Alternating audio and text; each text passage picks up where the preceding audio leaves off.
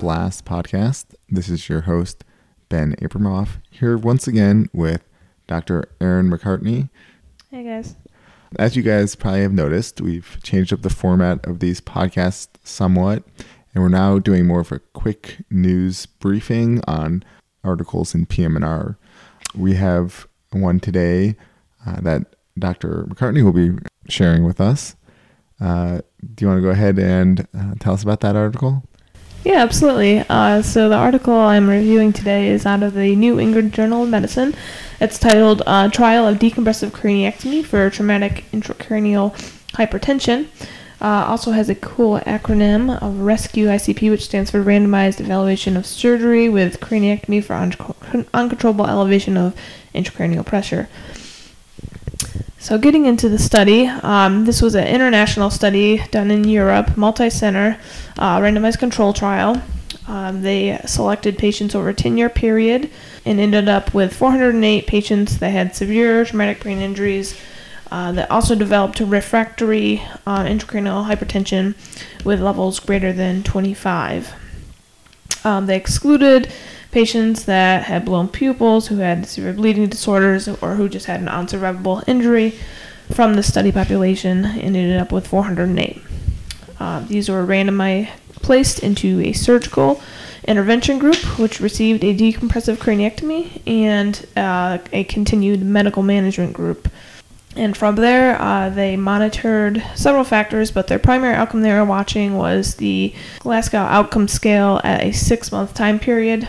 And this scale really looks at a person's function anywhere from death to having um, no injury related to the actual uh, TBI uh, at the six month period. So, a little bit of background on how they um, managed these patients. Uh, all patients started out being treated the same way. They monitored their CPP, so their goal was greater than 60. If you remember, um, CPP is uh, the MAP minus ICP. So, um, wanting to ensure that the central perfusion pressure was enough, and um, they also regulated their temperature, blood glucose, oxygen saturation, and PaCO2. They wanted to keep that slightly low. If these were not controlled and the ICP was still high, they would move on to further medical management, which included in the first tier of treatment sedation, analgesia, head elevation, and sometimes uh, neuromuscular paralysis. If this did not control their parameters and the ICP remained elevated, they would move on to placing a ventriculostomy if there was not an EVD already in place, providing uh, blood pressure augmentation, um, therapy, further decreasing the PaCO2, or a hypothermia protocol. All the patients receive these two tiers of treatment, and this is um, if they still continue to have ICP greater than 25, this is the point at which they would be randomized through a central randomization process to get either a decompressive craniectomy or continued medical management. And the continued medical management could include, but didn't have to include, um, the addition of barbiturates um, to the other treatments that they are already getting. So, how long did they wait to kind of go through these stages of um, treatment? You know, it's a good question. They didn't um, address that directly in the article. But I would imagine they kind of just kept moving through things, and if they didn't respond, they just move on to the next one. It didn't really lay out which part of each tier they had to try first. Um, I think they left some of that up to the treatment team, um, but these are just general um, regulations and ideas that, and guidelines. Guidelines. Uh, thanks. these are uh, just guidelines that they could follow to treat the patients. Um, cool. Yeah. So, if the patients were randomized to receive the craniectomy, they did also provide a recommendation to the surgeons, you know, if it was a focal swelling, to do a unilateral or a hemicranie, and if it was more diffuse, to go ahead and do the bifrontal cranie. But these were, again, were just recommendations. Again, the, another recommendation is that they wanted to have it done within four to six hours of the randomization process, so making the decision to go ahead with the craniectomy. And actually, the study um, uh, physicians were able to get this done on an average of 2.2 hours for randomization, so that's pretty good. Mm-hmm. Um, so just a, a, few other notes on this. Uh, they did look and make sure that you know all the patients, no matter which way they were randomized, received similar interventions in the tier one and tier two. So they did look at that. It's also important to note that both study groups were eligible to receive the treatment in the other group if the physicians deemed that appropriate. So, you know, actually 37.2% of those in the medical group recent, ended up receiving a decompressive craniectomy at some point in their hospital stay. So there there is a little bit of overlap there. So once they did this, they looked at those two groups at 6 months out, determined, you know, what their functional status on the Glasgow outcome scale was and they looked at a few other parameters as well. They did use the intention to treat uh, analysis um, to try to stick to what the planned study was. They first assessed for differences within the distribution of the Glasgow outcome scales between the two groups to uh, to find out that they were in fact different. And then from there, they kind of just had a descriptive analysis of what those um, different percentages were. Um, so getting into the data, uh, looking at six months from the TBI, at what their functional status was. First, uh, looking at death. So obviously the lowest outcome on the Glasgow outcome scale. Um, in the decompressive craniectomy group, 26.9%, and this was compared to 48.9% in the medical management group. So Holy moly. This was um, quite a big difference. Um, and something that has been shown in other studies and is kind of a critique of decompressive craniectomies is that you save more people, but you also have more people that are just in a vegetative state or very severely disabled that survived. Um, Did that so, bear out? so yeah, an important part of the study is that they kind of went a little further. Uh, and as I go through these results, just keep in mind that what they wanted to prove was that as a third tier therapy, so now this isn't an early intervention or anything, this is everything else failed does decompressive craniectomy help with functional outcomes? Okay, so obviously it still helped as far as mortality rate, um, quite a few, quite a bit actually. When we go into vegetative state, again, it shows that there's more people uh, that end up in vegetative state after decompressive craniectomy, possibly because more are surviving. Um, it's 8.5% versus 2.1 again at six months. Um, and then we get into the low severe disability where they're still at a dependent state again. Uh, decompressive craniectomy, 21.9%, medical management, 14.4. So again, having more uh, disabled individuals um, that have survived kind of still goes along with that theory. In this um, study, a favorable outcome or a good outcome was determined to be anything from what they call upper severe disability, which is actually independent in the home and requires help outside of the home, all the way up into uh, the good uh, recovery. So now we're getting into more of what they consider a favorable outcome. And these were um, 15.4% versus 8 so you know obviously more people it's still a disability but it's in the favorable measures for them. 15.4% in the uh, decompressive for, for decompressive craniectomy group? Yes. Compared to 8% in the medical management for upper severe disability again independent in the home but requiring assistance outside of it um, and then moderate disability, 23.4% versus 19.7, again favoring a decompressive craniectomy. And then the good outcomes um, were 4% versus 6.9%.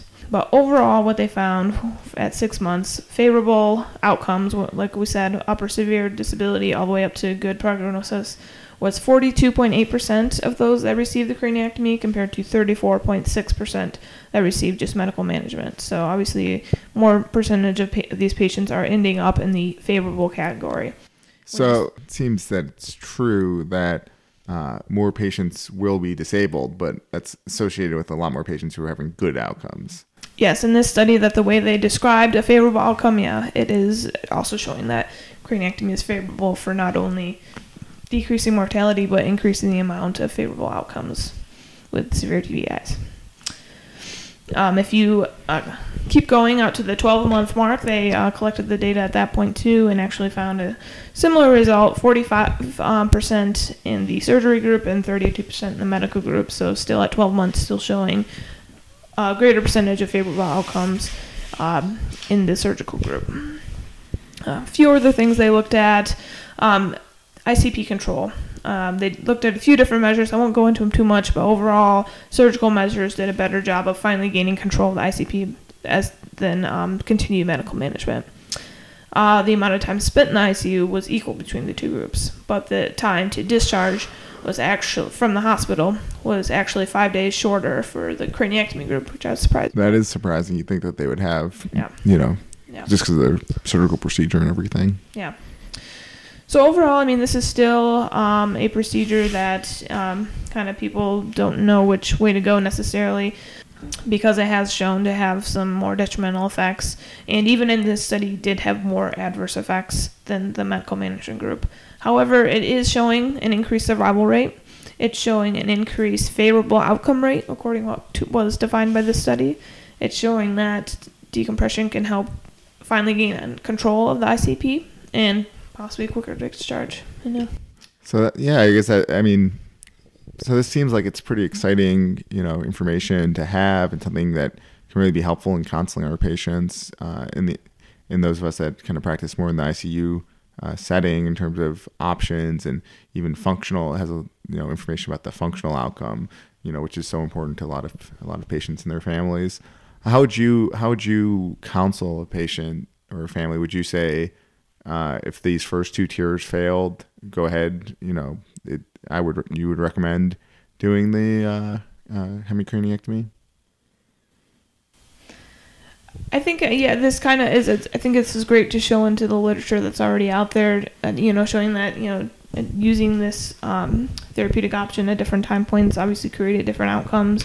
A lot of people like to you know stay away from it because it has been shown to have all these adverse effects and uh, possibly worsening outcomes. But um, if we find the correct uh, patient population to use it in, um, it looks like it is a good therapy. Um, and doing it quick quicker. You know, I don't know if there was anything about you know time frame in this article, but um, having this protocol to go through to get to decompressive hemi, uh, decompressive craniectomy sooner, uh, it's probably better. I would imagine. Yeah, I think overall this study did a good job of, you know, not forcing the craniectomy early, but also not letting patients sit around with elevated ICPs that are uncontrolled, and they really um, made sure things were being done about it um, That- early that- on. Yeah, that makes sense. That it, trying making a decision and going with it is probably the way to go because you're only doing damage having a patient sit with Exactly, elevated exactly, ICPs.